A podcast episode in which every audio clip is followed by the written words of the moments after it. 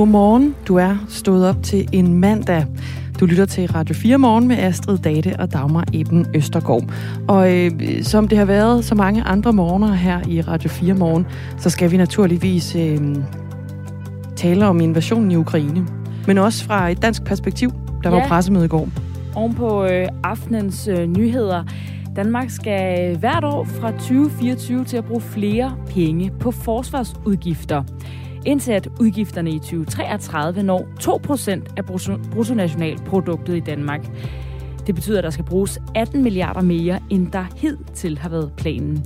Og det kom altså frem på et øh, pressemøde i aftes, hvor statsministeren deltog med Venstre, de konservative, de radikale og SF. Pressemødet er blevet kaldt historisk.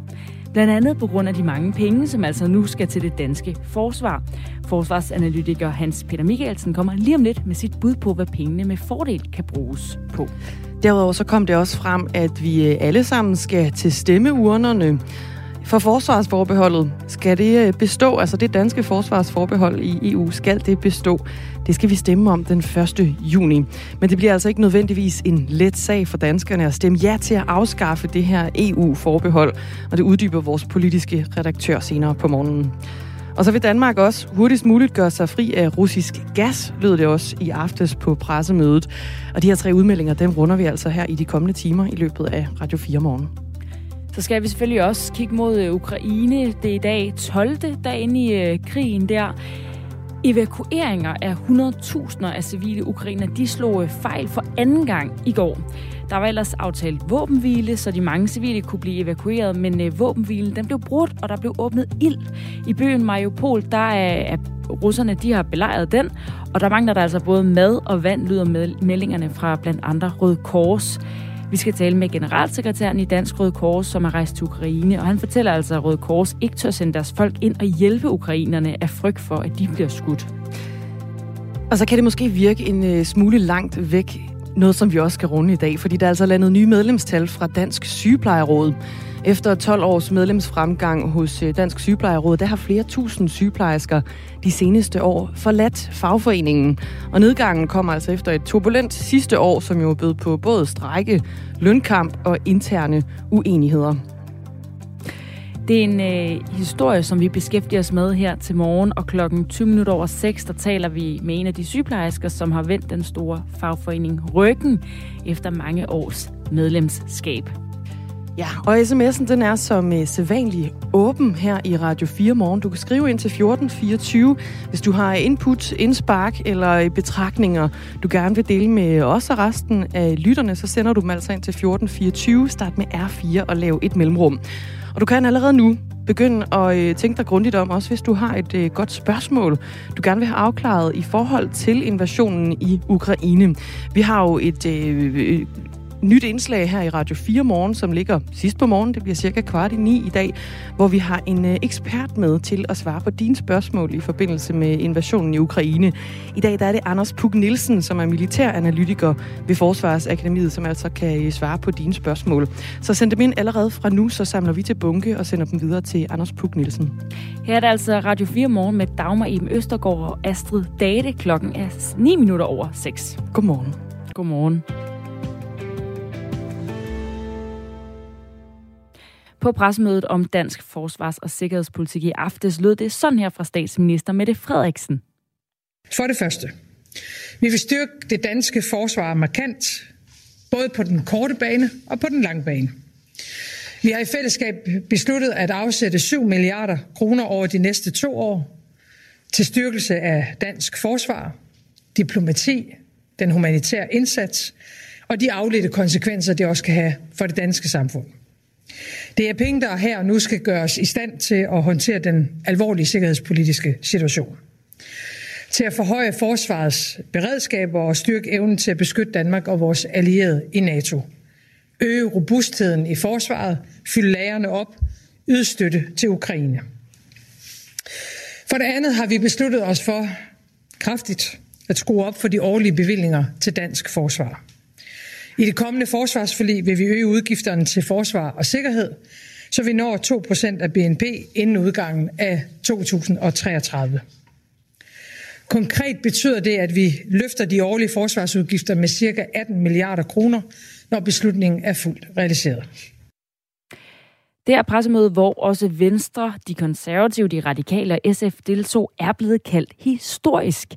Blandt andet på grund af de mange penge, som nu altså skal til det danske forsvar. Og nu skal vi tale med en, som øh, har en holdning til, hvad de så for eksempel kunne bruges til. Hans Peter Michaelsen, godmorgen. Godmorgen selvstændig og tidligere militæranalytiker ved Center for Militære Studier på Københavns Universitet. Hvad mener du, de her penge skal bruges på, som øh, regeringen og en række partier altså vil øh, give til det danske forsvar? Ja, der, der er jo taget to beslutninger om midler. Det første det er jo at, øh, at lave en øh, generel reserve på 3,5 milliard årligt i år og næste år til i lyset af Ruslands krisen øhm, til aktuelle økonomiske ubalancer. Det er nogle huller, der skal lukkes øh, blandt andet i forsvar, sådan på den korte bane. Og så kommer det næste, det er jo den der øh, stigning af forsvarsbudgettet, som skal ramme de 2% af BNP i 2033. Og der kommer det meget an på, hvor hurtigt kommer den stigning til at foregå, fordi øh, militærmateriel, altså man, man skal, lægger en meget stor udbetaling den dag, man indgår kontrakt, så man skal finde noget, der også dels kan øh, anskaffes forholdsvis hurtigt og give noget effekt, og som kan implementeres altså med øh, soldater og så videre ret hurtigt. Noget af det, man kunne starte ud med, det var at kigge på øh, nogle af de her, der er nogle øh, NATO-fællesprojekter, hvor NATO går ind i fællesskab og kaster nogle penge i en pulje for at købe noget i fællesskab, en række NATO-lande. Der er blandt andet sådan et uh, lufttankningsfly, som man uh, kan bruge, og der, har, der er Danmark ikke med, så det var en mulighed for ret hurtigt at smide uh, en del penge i sådan et projekt, og så får man uh, måske et ekstra lufttankningsfly til den pulje, som alle NATO-lande kan trække på. Øh, Øh, en anden ting, som man også kunne kigge på, som er en mangel, og som også viser sig er, er kritisk i, øh, i Ukraine i den her tid, det er øh, landbaseret luftforsvar. Altså Rusland har ja, rigtig, rigtig mange missiler, og også mange placeret i Kaliningrad-området. I en øh, krisekonfliktsituation omkring de baltiske lande, så ligger Danmark også inden for rækkevidde, og vi har ikke rigtig noget at beskytte os med overhovedet. Øh, det er noget, som svenskerne har købt noget nyt missilsystem øh, for nyligt. Det tager cirka tre år fra, at man skriver kontrakt, til man har det i hånden. Men så skal man jo også have uddannet, og uddannet personel og implementeret. Så typisk tager det sådan tre til fem år fra man skriver kontrakten og smider de første øh, pæne store udbetaling, og til man har systemet øh, kampklart. Og det betyder jo, at man kan ikke rigtig begynde at omsætte de her penge, før man har dem i hånden. Så noget af det næste, øh, jeg vil gøre, hvis, hvis øh, stigningstakten den bliver nogenlunde øh, hurtig, det er så at kigge på, jamen har vi nok soldater? Altså en større reserve af soldater. For i øjeblikket har den danske her samlet en kampbataljon i Slagelse, som de fleste måske har hørt om, på, lavt eller på højt beredskab, altså 1-5 dage. Men det er grundlæggende det, man kan samle herren på kort, øh, på kort tid, så der er behov for også at kigge på hele uddannelsesstrukturen. Øh, måske en længere værnepligt, større grad, øh, større, flere øh, soldater i reserven. Øh, så der er øh, rigeligt af kan vi sige, ønsker, hvis man kigger med de militærfaglige briller til at bygge et øh, mere kapabelt dansk forsvar, som skal kunne tage en større del af, af byrden i øh, solidarisk med de andre NATO-lande. Og vi dykker øh, lidt ned i de her ønsker, Hans Peter Michaelsen, men øh, vi skal lige have ringet dig op, for der er lidt øh, forsinkelse på vores forbindelse, så vi øh, vender tilbage til dig lige om lidt. Det her øh, forsvarsforlig, som Hans Peter Michaelsen han øh, ganske rigtigt siger, det har ligesom to dele, både en, øh, en del på kort sigt og en del på længere sigt. På kort sigt, der vil politikerne altså i lyset af konflikten med Rusland afsætte 7 milliarder kroner over de næste to år, som skal gå til både forsvaret, men også til humanitære indsatser, som skal være med til at styrke Danmarks sikkerhed. Og på længere sigt, der vil de så afsætte penge til at forhøje forsvarsbudgettet til de her magiske 2%, som er den aftale, der ligger i øh, NATO-alliancen, som vi har aftalt på forhånd at arbejde hen imod i 2014. Det er dog ikke øh, nået indtil nu, men øh, nu har man altså sat et mål om at øh, gøre det i 2033.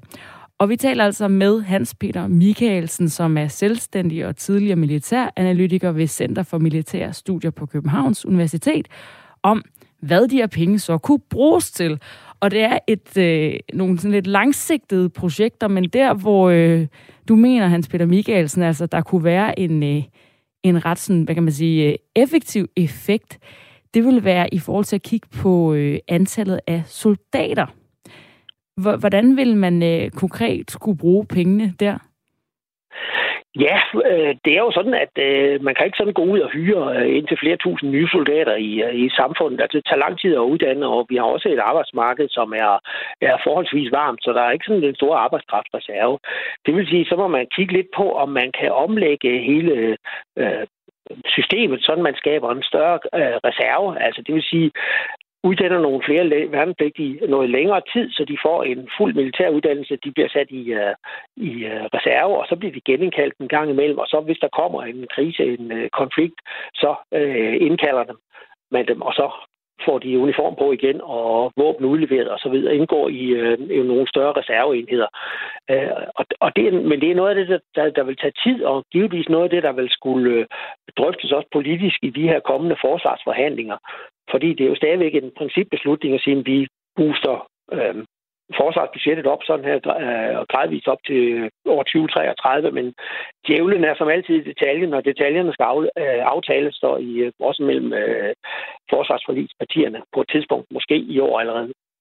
Hvad tænker du om, at øh, de her penge, de kommer nu? Fordi øh, de siger jo også øh, selv, altså Mette Frederiksen, det er jo i lyset af den her konflikt i Ukraine og i Rusland, at man ligesom vil sørge for at sikre Danmarks eget forsvar.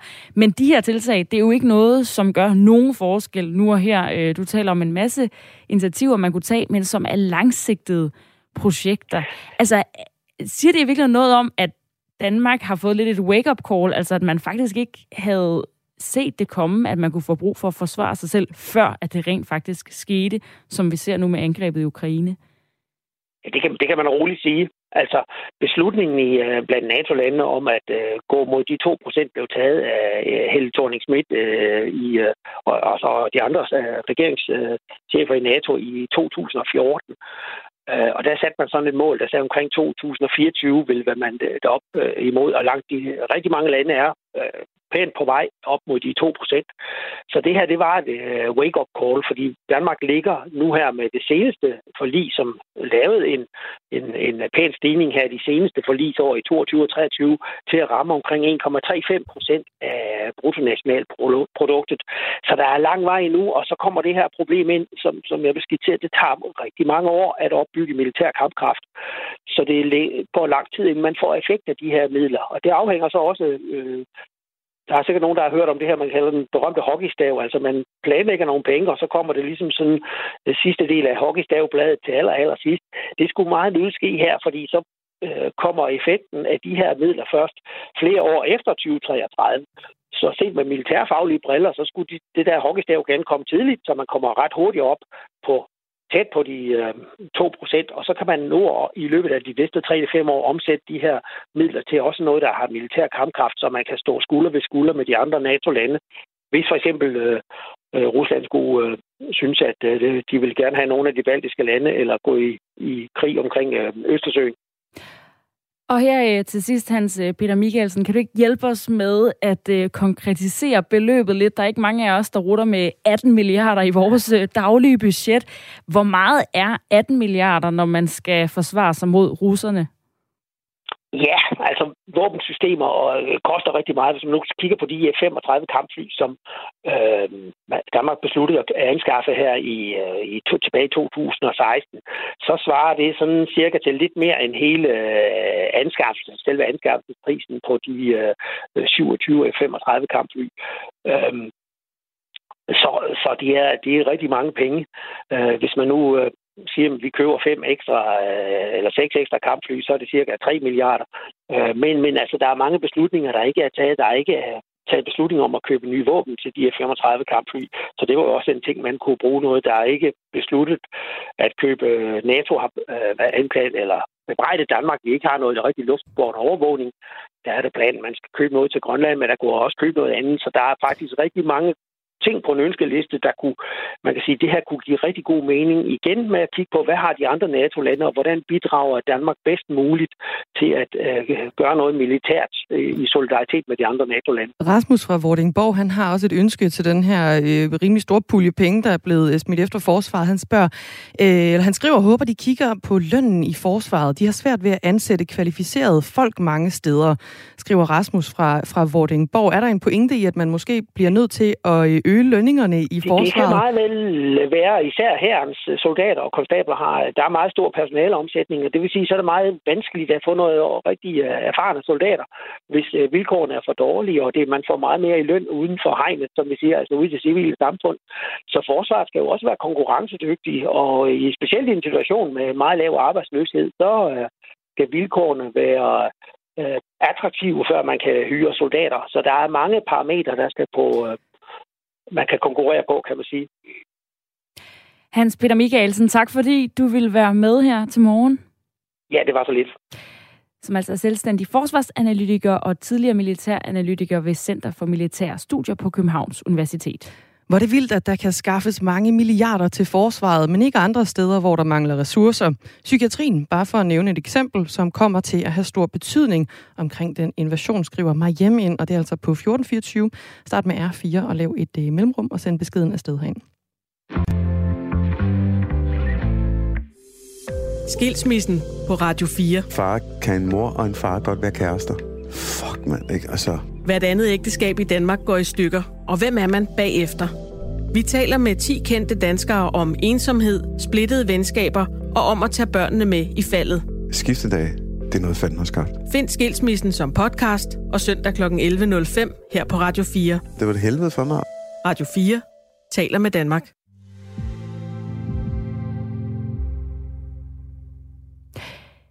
Rusland varsler våbenhvile og øh, oprettelse af humanitære korridorer. Det er altså seneste nyt fra øh, Ukraine. Her vil de russiske soldater altså angiveligt indstille deres angreb i øh, flere af byerne klokken 8 i dag. Så der altså kan åbnes for en række humanitære korridorer, som, man hed, som det hedder. Det er altså, at civile kan få lov at flygte uden at være i fare for at blive skudt. Man har allerede forsøgt det her to gange, og det seneste i går, der brød øh, en våbenhvile af den her type sammen. Men nu forsøger man altså endnu en gang, lyder det fra nyhedsbyrået Interfax ifølge Reuters. Ja, man plejer jo at sige, at tredje gang er lykkens gang. De forsøgte også lørdag, så forsøgte de søndag, og begge gange er det brudt ned. Så nu øh, giver de det endnu et skud. Her i Radio 4 Morgen, der forsøger vi altså øh, løbende at give dig seneste nyt omkring invasionen i Ukraine, og det var altså seneste nyt fra den side, du øh, fik lige der. Og så skal vi altså også runde noget helt andet, som kan virke øh, måske ganske fjernt set i lyset af invasionen i Ukraine. Vi skal nemlig tale om øh, fagforeningen Dansk Sygeplejeråd, hvor 12 års medlemsfremgang er slut. For første gang siden 2010 har fagforeningen nemlig registreret et fald i medlemmer på over 2.600. Og nedgangen kommer efter et turbulent sidste år, hvor sygeplejersektoren bød på lønstrække, meldinger om et presset arbejdsmiljø og interne uenigheder i fagforeningen. En af de sygeplejersker, som trods 27 års tros medlemskab, tro medlemskab valgte at melde sig ud af Dansk Sygeplejeråd sidste år, er Pernille Hård Steffensen. Godmorgen. Godmorgen. 51-årig anestesisygeplejerske. Du har meldt dig ud af, af Dansk Sygeplejeråd. Hvorfor det? Det har jeg øh, i frustration og, øh, og vrede her efter øh, forløbet af den sidste konflikt, øh, som jeg synes, Dansk Sygeplejeråd håndterede umanerligt dårligt. Øh, og så måtte jeg simpelthen tage det valg og så sige, den, altså, den fagforening kan jeg bare ikke støtte med. Jeg synes ikke, de arbejder for mig. Hvorfor håndterede de det umanerligt dårligt? Altså for det første, så øh, helt fra starten af, der havde de jo øh, øh, en, en aftale med de andre fagforeninger om, at vi skulle slet ikke forhandle øh, overenskomst her oven på covid-19. Øh, vi skulle vente tre år. Og det øh, sagde sygeplejerskerne jo nej til, fordi vi følte jo, at vi skulle ind og forhandle løn. Øh, vi havde øh, virkelig ydet en ekstraordinær indsats her under covid. Og vi fik også ligesom en selvbevidsthed om, at øh, vi er ikke bare sygeplejersker, og vi er ikke bare lægens højre hånd. Vi har faktisk en øh, meget central og vigtig rolle i det danske sundhedsvæsen. Vi er ligesom limen, der holder sammen på det. Og det gav os en selvforståelse af, hvad vi føler har været mange års øh, ulige løn, fordi vi er indplaceret fra den der gamle tjenestemandsreform, at øh, nu var det nu, at vi skulle gøre op med den ulige løn, der findes. Så, så hvad savnede du, øh, du fra ledelsens side i Dansk Sygeplejeråd i, i forbindelse med sidste års strække?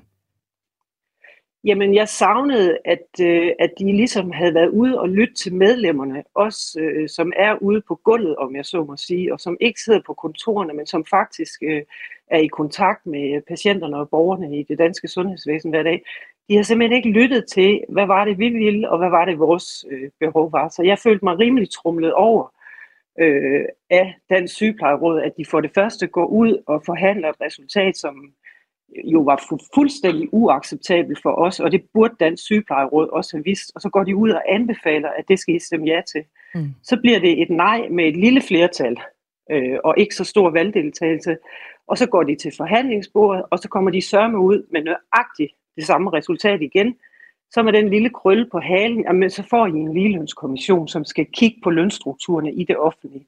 Og sådan en ligelønskommission har vi jo haft før, og den viste også, at der er en forskel på, om det er traditionelle mands- eller kvindedominerede fag, og hvordan øh, lønnen så ligger der.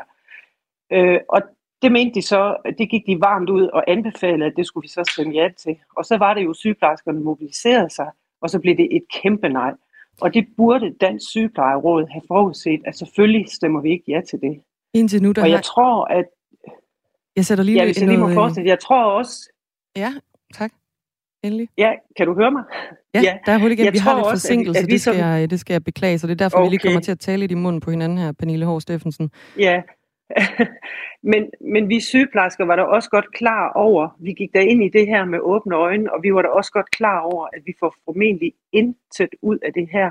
Men hvis vi stemmer ja til den overenskomst, så vil det være det samme, som hvis vi bare havde lagt os ned og sige, jamen ved I hvad, vi accepterer alt, I kan gøre med os, som vi vil. Vi siger ja.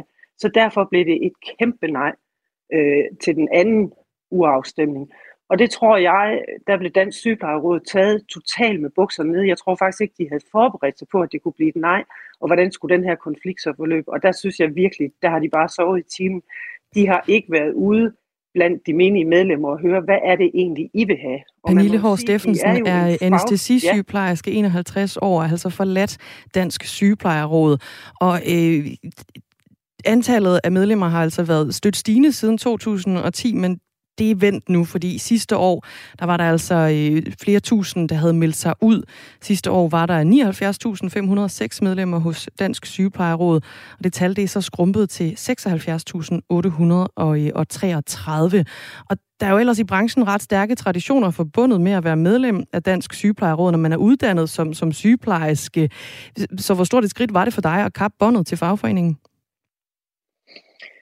Jamen, øh, det var da et stort skridt, og det er da noget, jeg har overvejet gennem en årrække. Jeg har været utilfreds med Dansk Sygeplejeråd og deres måde øh, at håndtere vores lønforhold på gennem en, en række år. Blandt andet den strategi, de har kørt med, at øh, øh, hvis du som sygeplejerske skal have en højere løn, så skal du helst øh, tage en eller anden videreuddannelse og flytte dig væk fra den patientnære pleje. Altså skal du ikke være kliniker, så skal du måske nærmere, sådan groft sagt, sidde op på et kontor øh, og arbejde derfra. Så dem, der er i en direkte øh, patientpleje, de øh, har ligesom ikke haft mulighed for at få en, øh, en lønstigning. Og jeg tror, går du ud og spørger de danske patienter og brugere af sundhedsvæsenet i Danmark, øh, hvad de helst vil have, om de vil have en dygtig kliniker, der øh, tager sig af dem, eller om de vil have en, der sidder oppe på kontor, så vil de nok helst øh, have den dygtige kliniker, vil jeg forestille mig. Helt kort her til sidst, så skal vi også lige omkring øh, Pernille Hård Steffensen, om, om ikke det ville have været bedre at blive i fagforeningen og råbe op om forbedringer der, i stedet for at melde sig ud og, og så sidenhen kritisere øh, fagforeningen helt kort. Jo, det er også en overvejelse, jeg har haft, øh, og jeg nåede bare frem til, at DSR, altså Dansk Sygeplejeråd, er en kæmpe mastodont, øh, som er så indarbejdet i deres egne vaner, og som ligesom er blevet sådan en organisme, der sidder der for deres egen skyld, og ikke medlemmernes. Så min, min kalkyle, den var, at øh, jeg melder mig ud, og så arbejder jeg på græsrodsniveau. Og derfor er jeg også bestyrelsesmedlem i Foreningen af Danske Sygeplejersker, som jo netop er en uafhængig politisk græsrodsbevægelse, hvor vores erklærede mål er at arbejde for sygeplejerskernes øh, løn og arbejdsvilkår. Altså vi vil simpelthen have dem forbedret. Pernille Hård Steffensen, tak fordi du var med her. Ja, selv tak. 51-årig anestesisygeplejerske, som altså nu er øh, rykket til Nordnorge for at øh, arbejde der. Og vi ville gerne have talt med formanden for Dansk Sygeplejeråd, Grete Christensen, om det her faldende medlemstal.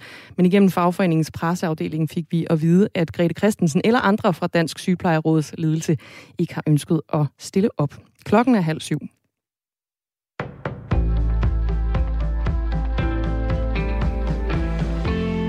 Det er rettidig omhu at tage et opgør med forsvarsforbeholdet. Sådan lyder det fra Christian Søby Christensen, der er seniorforsker ved Center for Militære Studier på Københavns Universitet. Den 1. juni der skal danskerne stemme ja eller nej til forbeholdet. Det sker som led i en forsvarsaftale mellem regeringen, Venstre, Konservative, Radikale og SF. Ifølge Christian Søby Christensen så kan EU på sigt blive en større forsvarspolitisk spiller internationalt, blandt andet efter at Tyskland Tyskland har besluttet at opruste. Og her der vil det åbne flere muligheder for Danmark, hvis man fjerner forsvarsforbeholdet. Først og fremmest så vil Danmark kunne deltage i, øh, i militære operationer øh, ledet af, af EU. Forbeholdet betyder, at Danmark ikke deltager i dele af EU's udenrigs- og sikkerhedspolitik, der påvirker forsvarsområdet. Det kan for eksempel være EU's militære operationer.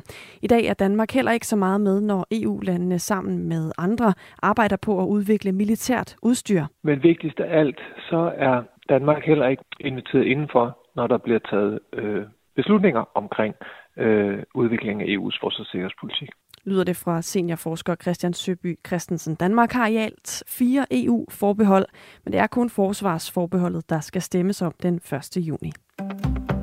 Et andet af punkterne i forsvarsaftalen er, at Danmark skal være uafhængig af russisk gas inden for en kort årrække. Men det vil kræve store ændringer at nå det mål. Det vurderer professor i energiplanlægning Brian Vad Mathisen fra Aalborg Universitet. Vi skal accelerere noget af det, vi allerede gør. Industriens produktion skal elektrificeres. Øh, vi skal have udbredt fjernvarmen til at dække 70 procent og have individuelle varmepumper op at stå. Og så skal vi have generelle energisparekampagner udbredt, så vi kan få mindsket det energiforbrug, vi har. Og danskerne vil kunne se det på deres varmeregning, hvis vi skal være uafhængige af den russiske gas, vurderer Brian Vad Mathisen.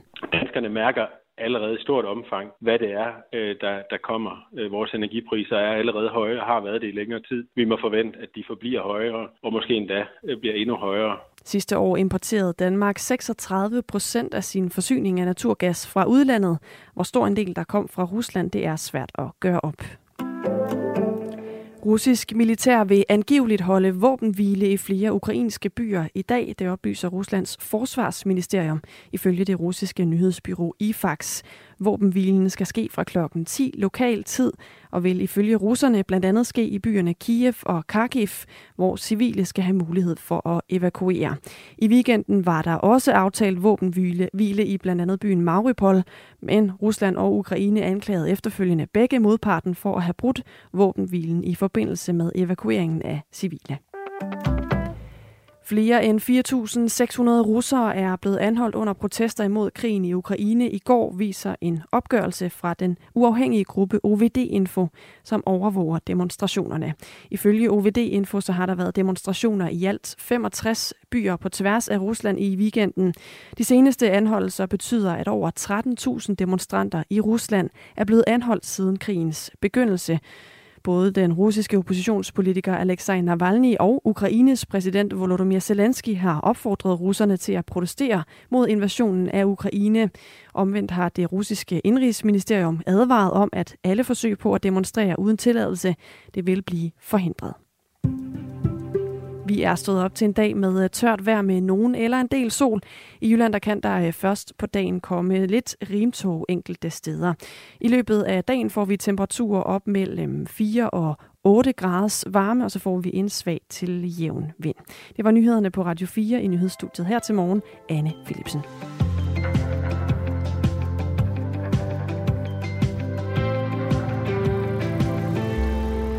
USA og Polen overvejer at sende 28 sovjetiske kampfly til Ukraine. Hvor stor en forskel de vil kunne gøre, det skal vi runde med major og chef for Center for Luftoperationer ved Forsvarsakademiet, Carsten Marup, om øh, cirka 10 minutters tid. Det her er Radio 4 Morgen, du har tændt for med Astrid Date og Dagmar Eben Østergaard. Godmorgen.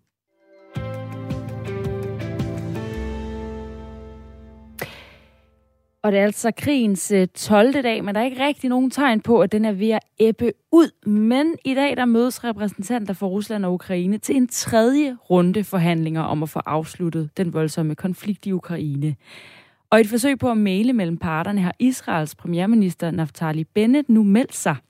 Lørdag mødes Bennett med Ruslands præsident Vladimir Putin i Moskva, og i går talte han med Ukraines præsident Zelensky. Jotam Konfino, godmorgen. Godmorgen til jer. Du er med fra Tel Aviv, hvor du arbejder for øh, blandt andet den øh, israelske avis Haaretz og øh, The Times Radio og TV2. Hvorfor ser Israels premierminister sig som en mailer i den her krig?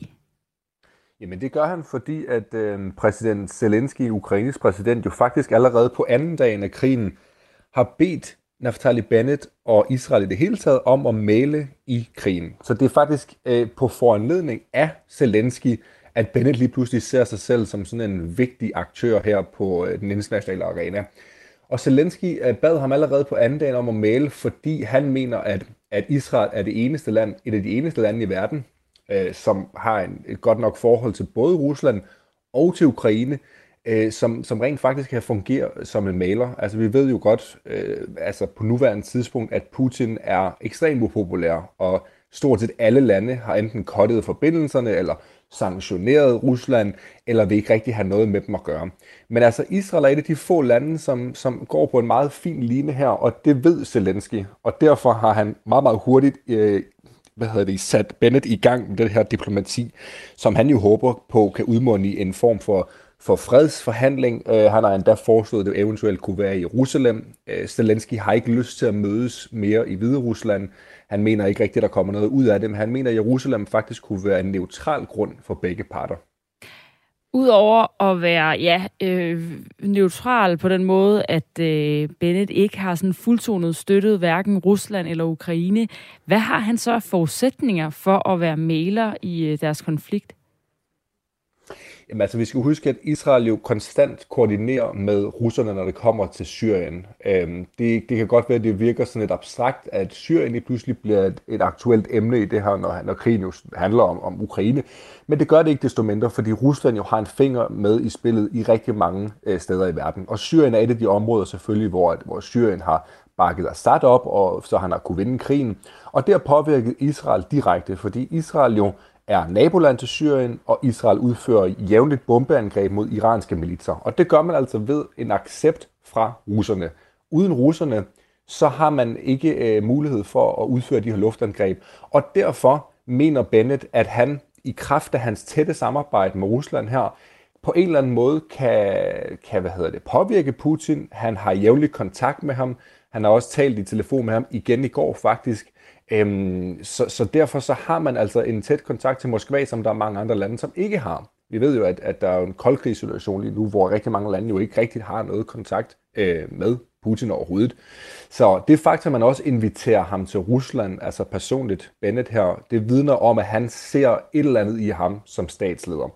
Men der er selvfølgelig også den mulighed, at han, at han kan føre ham totalt bag lyset og, og få ham udstillet som en, en ja, klovn i sidste ende jo.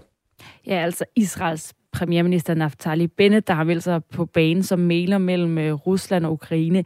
Det er ikke bekræftet fra russisk side endnu. Her nøjes der med, man øh, med at sige, at forhandlingerne muligvis vil finde sted i dag. Men den ukrainske forhandler David Akarami, han øh, siger altså på Facebook, at øh, tredje forhandlingsrunde mellem de to lande afholdes i dag.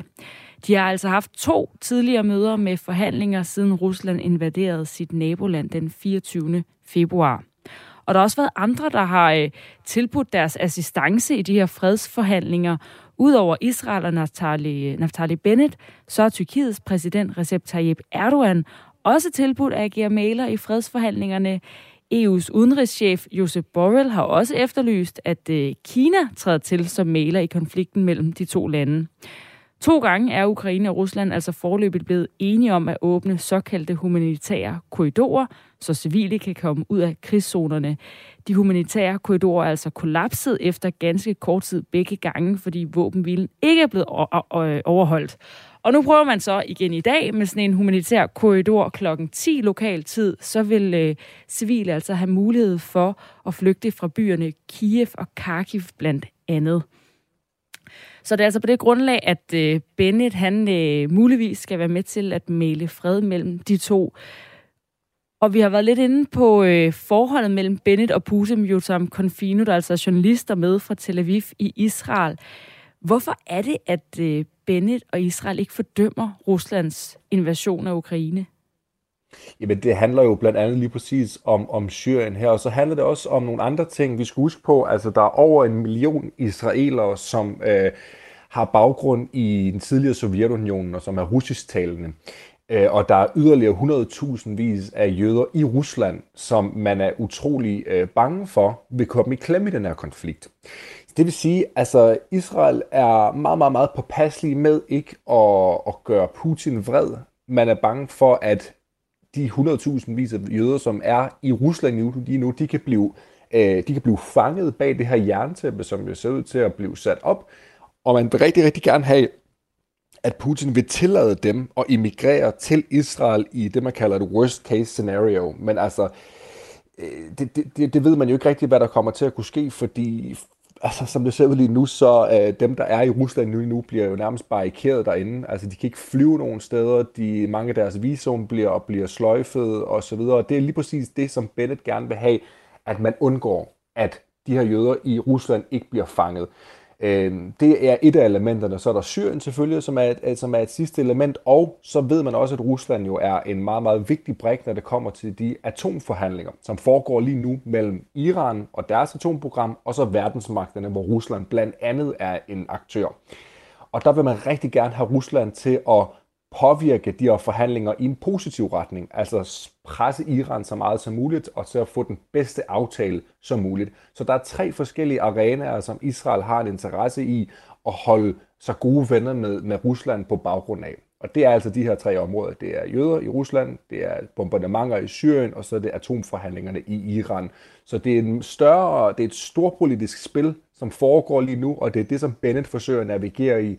Og det er ekstremt svært. Det er også derfor, han, der virkelig er meget på spil for ham som statsleder, når han tager til Rusland på den her måde.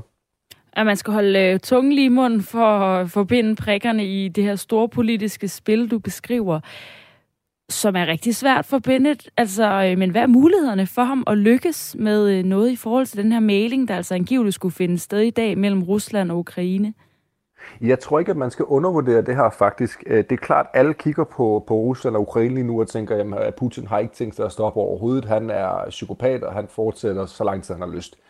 Det er også det, det ser ud til. Men vi skal tænke på, at, at det faktum, at Israel rent faktisk er i så tæt kontakt med Putin som en af de få ledere i verden, samtidig med, at han er i kontakt med Olaf Scholz i Tyskland, han er daglig i kontakt, kontakt med Emmanuel Macron i Frankrig, han taler med Zelensky stort set dagligt, og så taler han jo selvfølgelig med Biden-administrationen. Det gør ham altså til en utrolig vigtig spiller, og det gør han jo altså. At han taler ikke med dem på så mange planer, på så, meget, øh, på, øh, så mange dage i træk, uden at der er et eller andet på spil her. Så jo, selvfølgelig er han en underdog, og jo, selvfølgelig ser det ikke ud til, at Putin i morgen kommer til Jerusalem og underskriver en aftale med Zelensky, men jeg tror ikke, man skal underkende det diplomatiske arbejde, som der bliver lagt for dagen her. Øh, det kan godt være, at det ender med at være fuldstændig nytteløst, og at Putin øh, fortsætter sin fremfærd her, og, og at, at den her indsats fra Israel bliver husket som et, som et sådan lidt en naivt forsøg på at male fred, men Bennett er også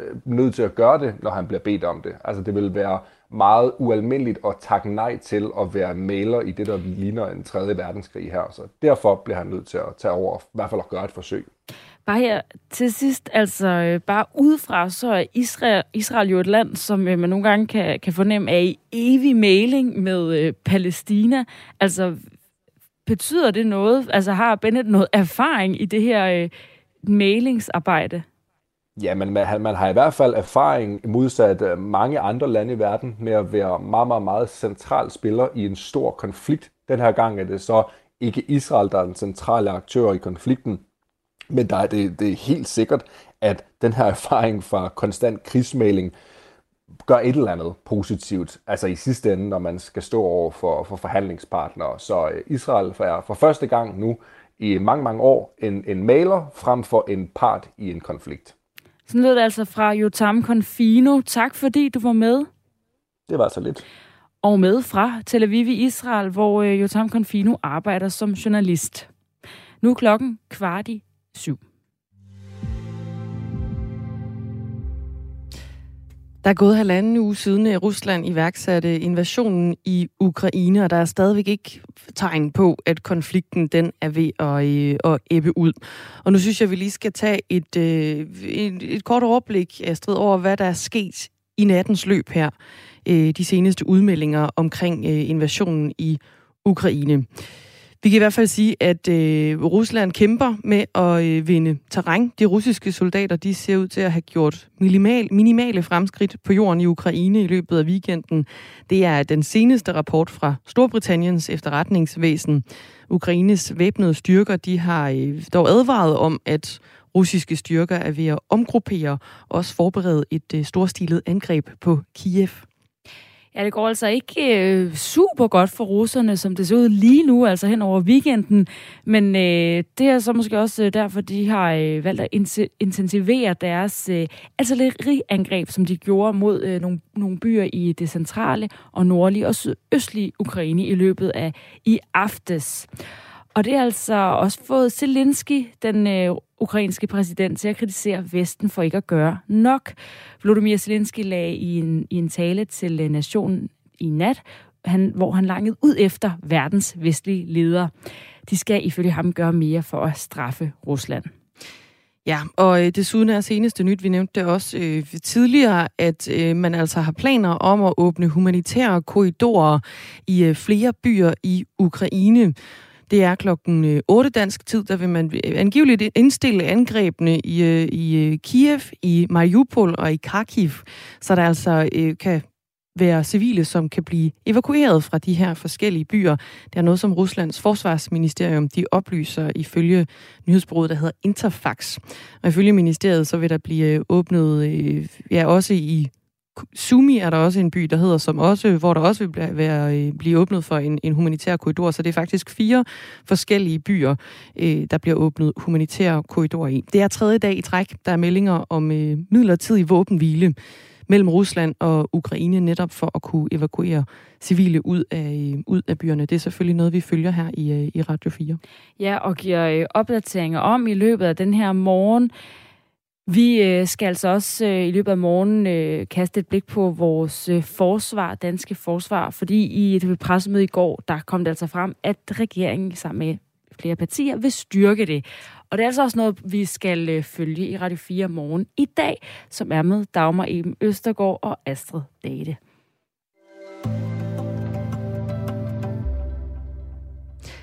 Det ukrainske flyvevåben står svagt, når man sammenligner det med det russiske. Derfor ønsker USA nu at indlede et samarbejde med Polen, der skal styrke Ukraines luftforsvar. De to lande er nemlig ved at se på mulighederne for en aftale, der betyder, at 28 polske kampfly kan sendes til Ukraine. Og til gengæld så skal USA så erstatte de 28 polske kampfly med nyere amerikanske modeller, altså F-16 fly.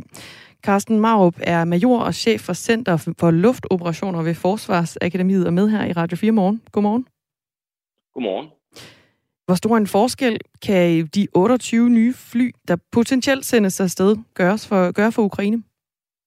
Uha, altså det er virkelig svært at vurdere. Man kan selvfølgelig sige sådan helt generelt, at det at have kontrol på luftrummet, det er, gør potentielt en ret stor forskel. Og øh, hvis man får tilført flere ressourcer til at, at kæmpe den kamp, som hedder netop kontrol med luftrummet, så vil det selvfølgelig gøre en forskel. Men man skal huske på, at øh, 28 polske øh, MiG-29 fly måske ikke er nødvendigvis er helt magen til de MiG-29 fly, som de flyver i i øh, Ukraine.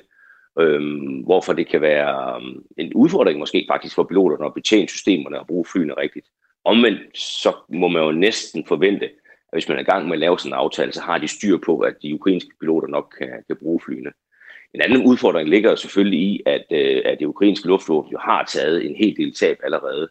Og, øh, og spørgsmålet det er, hvorhen de fly de kan blive placeret, om det simpelthen er et sted, hvor man kan have dem, øh, operere dem fra. Og derudover også, så er sådan nogle fly skal jo vedligeholdes, det vil sige, at man skal bruge øh, reservedele, og der skal være teknikere osv. Findes det personel stadigvæk? Har man de ting, der skal til for at kunne, kunne holde flyene i luften? Der er mange ting, der skal, der skal overvejes, før der øh, potentielt kommer 28 nye fly ind i, øh, i Ukraine fra, fra polsk side. Øh, det her luftrum over Ukraine, hvor meget af det kontrolleres i dag af den, af den russiske luftstyrke? Kan man sige noget om det? Ja, det er svært helt at sætte, uh, sætte to streger under et resultat. Uh, umiddelbart så ville jeg jo have forventet, for, da vi startede for næsten en 14 dages tid siden, at det ville gå ret hurtigt med, med russerne med at få kontrol med ukrainsk luftrum. Husk på, at de indledte jo med et massivt angreb med missiler. Øh, men de har ikke rigtig fulgt op på det, og man kan sige, at det russiske øh, rum- og luftvåben, som, som det reelt hedder, øh, har ikke fløjet sådan sønderlig meget i, øh, i Ukraine. Um, og det betyder faktisk også, at der stadigvæk er ukrainske fly, som er operative, som, som går i luften, som kan forrette angreb på, øh, på, på russiske øh, materiel. Men, men helt præcis, hvor meget det er, og hvor godt det går for dem, det er enormt svært at vurdere. Men kontrollen af luftrummet, hvor, hvor, hvor vigtigt er det i forbindelse med en krig? Jamen, det er rimelig vigtigt, fordi det er kontrol af luften, der sikrer, at du har det, man kalder for manøvrefrihed. Og det betyder for det første manøvrefrihed i luften, altså du kan, kan bruge din fly til, til andet end bare at kæmpe øh, mod andre fly men, øh, men netop støtte dine styrker på jorden. Og lige præcis russisk doktrin øh, går rigtig meget på, at de russiske øh, øh, luft- og rumvåben sådan set skal etablere kontrol med luftrummet, og derefter skal det støtte øh, den, de russiske herrestyrker. Altså de har for eksempel 400 kamphelikopter i, øh, i det russiske flyvåben, som jo ene og alene er til for at støtte den russiske her. Øhm, derudover så kontrol med luftrummet betyder så også, at du netop har manøvrefrihed på jorden, sådan at dine styrker på jorden kan man røre rundt og gøre forskellige ting, uden at de bliver angrebet fra luften af. Så det er enormt vigtigt at sikre sig kontrol med luftrummet. Så det er vel også derfor, at øh, Vladimir Zel eller Volodymyr Zelensky, han øh, løbende øh, råber op om, at han faktisk gerne vil have, at Vesten går ind og laver en flyveforbudszone over Ukraine. Ja, altså det med flyvezonen er jo en helt, helt anden snak, og, og det som man jo egentlig beder om, når man beder om det, det er, at man siger, at Vesten skal gå i krig med, med Rusland. Det er sådan set den eneste måde, det kan lade sig gøre på. Øhm, så, så derfor så er det ikke en, en anmodning, som jo, altså, øhm, som, som Vesten kan efterkomme, medmindre man er appetit på direkte at mm. kaste ind i konflikten, og det har vi jo ikke rigtig haft indtil videre. Det er, det er jo i, i forbindelse med det her med, at kontrollen af luftrummet er så det afgørende i en, øh, i en krig. Vi taler altså med Carsten øh, Marup, som er major og chef for Center for Luftoperationer ved Forsvarsakademiet, om de 28 fly, som potentielt skal sælges, sendes til Ukraine. Øh, det er af den russisk producerede model MiG-29, som kan sammenlignes med den mere kendte F-16-model fra USA. I lørdags der talte Ukraines præsident Volodymyr Zelensky med USA's præsident Biden om fortsat økonomisk hjælp til Ukraine. Og inden det talte Zelensky også med det amerikanske senat via en Zoom-forbindelse. Og her bad han altså de amerikanske politikere om mere hjælp i kampen mod de russiske styrker. Blandt andet med en opfordring til USA om ja, enten at lukke luftrummet over Ukraine, eller hjælpe med at sende kampfly, som de ukrainske styrker kan bruge i krigen den, den ukrainske luftstyrke, hvor, hvor stærkt står den, lige som det ser ud nu, i forhold til, til den russiske Karsten Marup? Altså når man sammenligner de to styrker på papiret, så står den jo enormt svagt, og det gjorde den jo også inden konflikten startede. Altså med cirka 150 kampfly i ukrainsk luftvåben kontra over 1000 i det, det russiske, øh, så er der slet ingen tvivl om, at, at der er kæmpe stor forskel på de to. Og, og igen må man jo formode, at de har fået øh, rigtig mange tab i de, de indledende faser af, konflikten. Øh, jeg ved, at ukrainerne tidligere har øvet det, som man også blandt andet gør i Sverige og i, i Finland, nemlig det her med at flytte flyene væk fra baserne og ud på en landevej, øh, og så operere derfra. Og, øh, og det kan jo være, at det er noget af det, ukrainerne har gjort, inden russerne kom med de her massive missilangreb til at starte med. Fordi missiler flyver derhen, hvor deres øh, GLONASS-koordinat, altså den russiske udgave af GPS, øh, det siger, at det skal, det skal lande, og så rammer det så sådan inden for nogle meter i forhold, øh, forhold til det. Men hvis flyene er flyttet væk fra baserne, ja, så bliver det jo ikke ramt, og så på den måde, så er det så, at man stadigvæk kan, kan operere dem. Men altså, når det så er sagt, der er ikke meget tilbage af det, russiske, eller undskyld, af det ukrainske luftvåben. Hvor meget, det ved man ikke helt. Øhm, og også fordi, at der jo florerer jo rigtig mange billeder og ting og sager på, på, på sociale medier, af hvad russerne foretager sig. Og, og ukrainerne har fra starten af opfordret af, at man ikke skal tage billeder af deres, og ikke skal poste noget af deres. Og man ser simpelthen ikke billeder af russisk, eller undskyld, ukrainsk materiel overhovedet. Så derfor er det også enormt svært at vide, hvor meget af flyvåben der egentlig er tilbage. Det her kampfly, øh, MiG-29, som ukrainerne måske snart øh, kan have 28 af på vingerne. Vil du ikke lige prøve at forklare, hvad det er for et fly? Nu lavede jeg lignelsen til, til en F-16-model. Ja, men det er også det er sådan set en meget god sammenligning. Altså det er et forholdsvis lille, rimelig agilt, altså et fly, der kan være øh, meget manøvredygtigt, øh, som er lavet primært til, til luftkamp, men også kan udføre det, man hedder air-to-ground, kalder man det, altså hvor det kan kaste bomber fra, fra flyet øh, mod mål på jorden. Øh, det er også øh, nogenlunde samme øh, alder som øh, F-16, sådan et fly, som vi så, øh, vi producerede i 80'erne op gennem 90'erne, øh, og var faktisk et fly, som man fra, fra NATO's side af var sådan rimelig... Øh, øh, hvad skal man sige, næsten nervøs for øh, inden murens fald, fordi man kendte jo ikke flyet sådan helt i detaljer. Øhm, og jeg vil så sige, da jeg så selv så det første gang, så kan man så se, at det er måske ikke bygget med finesse, hvis man kan sige det sådan. Øhm, og, øh, og det har heller ikke, øh, det har simpelthen ret lang tid i luften, øh, desværre. Altså det er et fly, som ret hurtigt brænder det øh, fuel af, som det har med, øh, og så skal ned igen. Så det har ikke ret langt, det vi kalder for playtime. Altså i bund og grund kan ikke flyve så lang tid i gang. Men, men altså ellers en, en sammenligning med F-16 er sådan set meget korrekt. Men man vil hellere have det F-16-fly, hører jeg da også sige. Nej, altså Ukraine kan ikke bruge F-16-fly til noget, fordi jeg er ikke nogen piloter til at flyve dem jo. Mm, Men uh, der er ikke tvivl om, hvis jeg skulle vælge mellem de to fly, så ville jeg til enhver tid vælge et F-16-fly. Mm. Siger altså Carsten Marup, som er major og chef for Center for Luftoperationer ved Forsvarsakademiet. Vi, vi hører jo også om øh, meget om droneangreb i forbindelse med, med krigen i Ukraine. Hvor stor en rolle spiller de? Jamen altså, hver form for fly bemandet eller ubemandet, som ukrainerne kan få i luften, øh, vil jo helt klart spille en, øh, en rolle.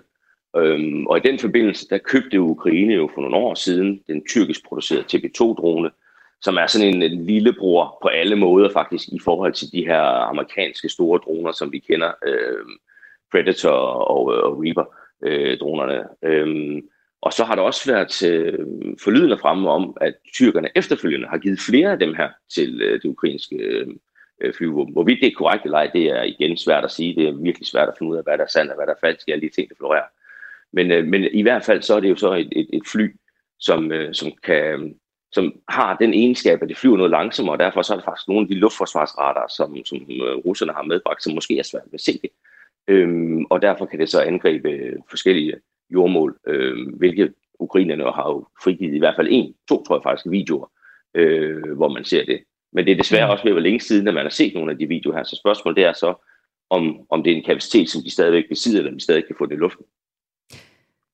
Tak, Carsten Marup, for at være med her i Radio 4 morgen. Det var en fornøjelse. Major og chef for Center for Luftoperationer ved Forsvarsakademiet. Og vi sætter selvfølgelig mere fokus på krigen i Ukraine løbende her i øh, Radio 4 morgen. Hvad der bliver kaldt en historisk aftale landet på Christiansborg i går. Vi vil styrke det danske forsvar markant, både på den korte bane og på den lange bane. Og styrke, det betyder altså konkret flere penge til forsvaret. På den korte bane, der vil de afsætte 7 milliarder kroner over de næste to år, som skal gå både til forsvaret og til et øh, styrket diplomati, humanitære indsatser med mere, som skal være med til at styrke Danmarks sikkerhed.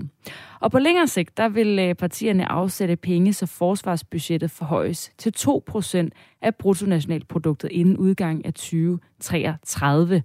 Og det her 2%, det er altså det magiske tal, som vi også er blevet enige om i alliancen med NATO-landene. Der har vi altså aftalt at arbejde hen imod det allerede i 2014, og det har Danmark så indtil nu ikke indfriet. Men nu har man altså lavet en aftale om at indfri det mål i 2033. Vi talte tidligere på morgen med Hans Peter Michaelsen, som er selvstændig forsvarsanalytiker og tidligere militæranalytiker ved Center for Militære Studier på Københavns Universitet om de her målsætninger. Og han mener altså at tale om den korte og den lange bane. Det er i allermest bare den lange bane, øh, det handler om, når man skal se effekten af de her mange penge det tager rigtig mange år at opbygge militær kampkraft. Så det går lang tid, inden man får effekt af de her midler. Og det afhænger så også øh, der er sikkert nogen, der har hørt om det her, man kalder den berømte hockeystav. Altså man planlægger nogle penge, og så kommer det ligesom sådan den sidste del af hockeystavbladet til aller, aller sidst.